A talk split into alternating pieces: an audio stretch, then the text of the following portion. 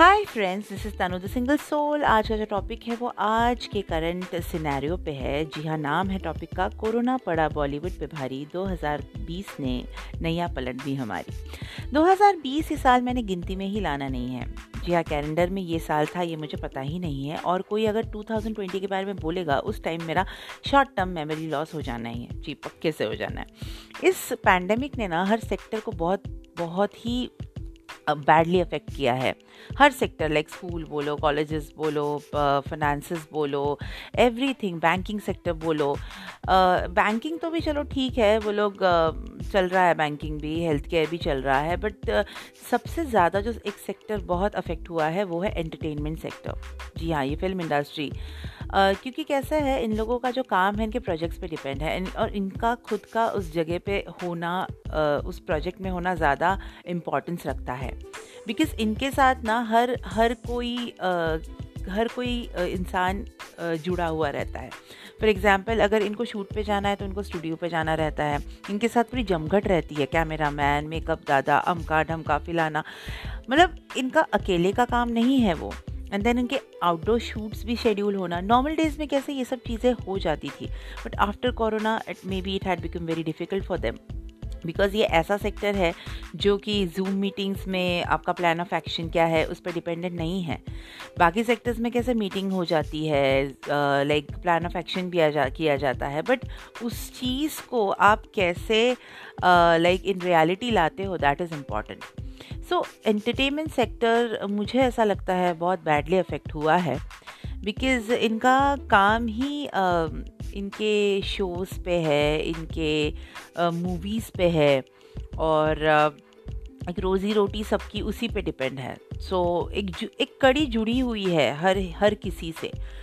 तो मुझे ऐसा लगता है कि it has affected a lot but despite of all this things despite of this corona and everything they have like they have done shooting also एक एक movie है साउथ की. It's like Malayalam movie because I am very fond of watching south Indian movies तो मैं बहुत explore करती रहती हूँ. uh, तो डायरेक्टर का नाम है like mister Mahesh Narayanan yes उन्होंने एक मूवी बनाई है सी यू सून ये अभी पैंडेमिक के वक्त ही उन्होंने बनाई थी. सो तो brilliantly they have shooted like each and every scene मतलब like mind blowing so pandemic ने भले ही रोज़ी रोटी पे यू नो अफेक्ट किया हो, रोज़ी रोटी को इफ़ेक्ट किया हो बट देर आर पीपल जिन्होंने इस सिचुएशन में भी शूटिंग की है.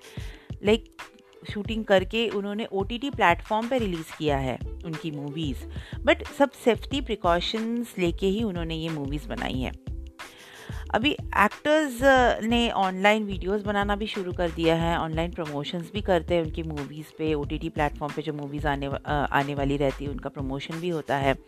अगर सेट पे जाना भी हो तो दे टेक फुल प्रिकॉशन जैसे अवार्ड फ़ंक्शंस हुआ करते थे और जैसे डांस शोज़ हुआ करते थे, उसमें लिमिटेड लोग रहेंगे but they will be taking precautions and they will be moving ahead with their schedule award functions I really miss जो एंकरिंग करना डांसेस होना एंड लाइक वो जो ऑर्गेनाइज वे में बॉलीवुड का सब होता था लाइक वो अभी you know it has gone upside down 360 degree पूरा उसका अप्रेजल uh, अप्रेजल नहीं 360 डिग्री वो अपसाइड डाउन हो गया है।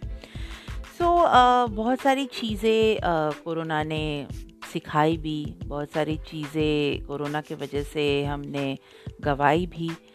बट uh, अब कुछ बोल नहीं सकते। We have to you know we have to deal with this situation और पता नहीं जैसे बोलते हैं ना कि दुख के बाद सुख आता है खुशहाली आती है और खुशी के बाद गम आता है, वैसे, वैसा ही हिसाब है।